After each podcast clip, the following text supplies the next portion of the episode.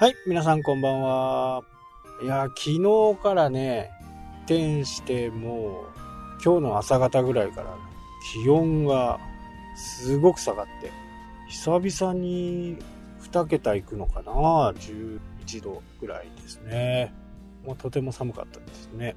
まあ、これだけね、天候がコロコロコロコロ変わるとね、本当に体調が、崩す人がね、多いのではないかなと思います。まあ、その辺はしっかり管理していただいてね、まあ、感染症も怖いですけどね、風邪は万病のもとともう言いますから、本当に風邪だけはね、気をつけた方がいいと思います。はい、というわけでね、えー、まあ、ワードプレスの話でもね、ちゃっとしようかなというふうにね、えー、思います。まあ、ワードプレスはね、良いところも悪いところもやっぱりあって、良いところばっかりじゃないというような形でね、一番いいのはね、ベタ打ちと言われる HTML でね、全部コードを自分で書こう、プログラムをね、全部自分で書くっていうのがもう、もうこれがね、一番最強なわけですよ。速度は速いしね、もう Google もね、悪いことを懸念することが一つもない。で、ワードプレスの状況っていうのは、まあ、やっぱり世界でもね、すごく使われているんで、非常に優秀なものではあるんですけど、データベースっていうのを使うんですよね。で、例えば abc.com っていう風なところにね、アクセスしようと思うと、そこに行った時にサーバーが、あ、来た来た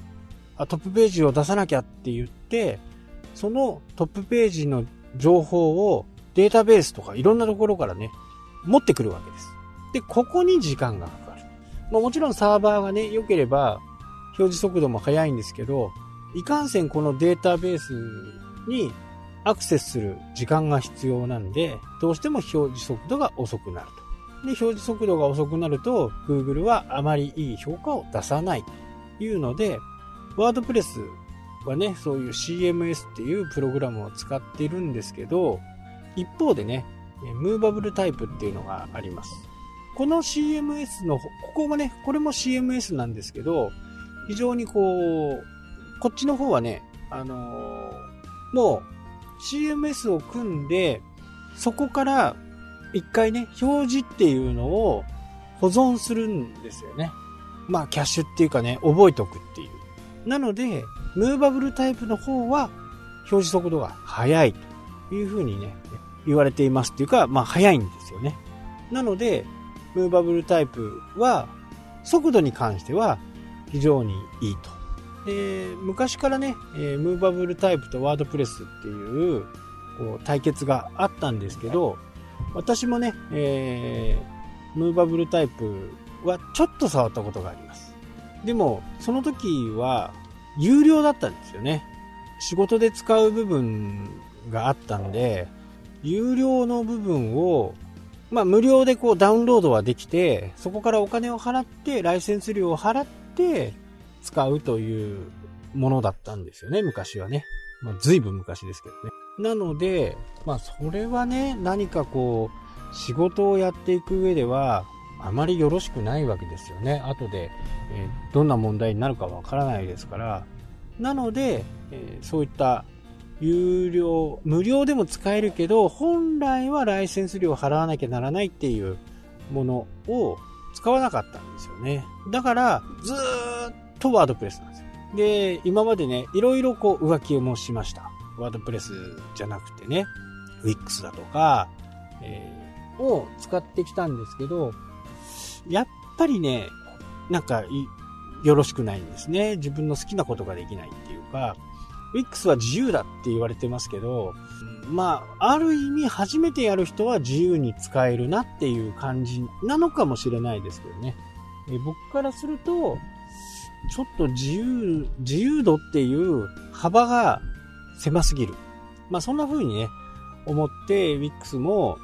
まあキャンペーンでね、1年間えー、登録1年間の1万4000円ぐらいだったかな。で、そういうものを使ってね、いろいろやってみたんですけど、結果、まあ、ワードプレスに戻ってきたという話ですね。いろいろ使ってます。いろいろ使ってますけど、昔と比べて何がいいかっていうと、今度ね、サーバーの、レンタルサーバーの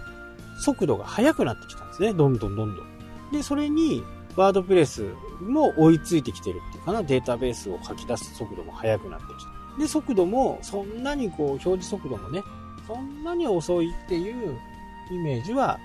最近はね、あまりないかな。まあ遅、遅いやつは遅いですよ。テーマによってはね。昨日も話しましたけど、テーマによっては遅いのはめちゃくちゃ遅い。いろんなものを読み込むんでしょうね。読み込んで、くるくるくるくるしてから表示がされると。で、Google は表示速度がなぜ速くしなきゃならないのかっていうのは Google の仕様じゃなくてお客さんがくるくるしてるのを待ってられないよねっていうことなんですよ。基本的に Google の考えっていうのはお客さんファーストなんですね。お客さんがどう思うのかっていうところを非常によく考えている。まあ、それを検索の結果にね、えー、反映しているわけです。アクセスしてすぐ見れるサイトと、なかなか見れないサイトでは、やっぱりね、すぐ見れるサイトの方をお客さんは選びますよね。まあそういうことです。なので、えー、Google の視点に立つっていうのは、お客さんの視点に立つっていうことなんですね。で無理に何かこう、キーワードをどうのこうのとかね、いう風にやるのも、最近はね、ちょっと時代遅れなのかなっていう。まあ、僕自身がちょっと先に行き過ぎている感覚なのかもしれないですけど、Google はもう、キーワードをいっぱい入れたからね、あの、そのキーワードで出てくるっていう風な浅はかじゃないですよ。もう、もっともっとディープなところを考えてるんで、その辺はね、えー、自分の書くべきことがしっかり書かれているかっていうことをね、より考えた方がいいかなと。まあ、それはどういうことかっていうと、お客さんが初めて来た時に、その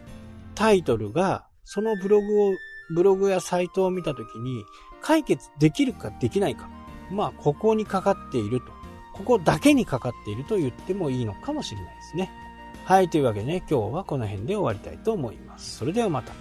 したっけ？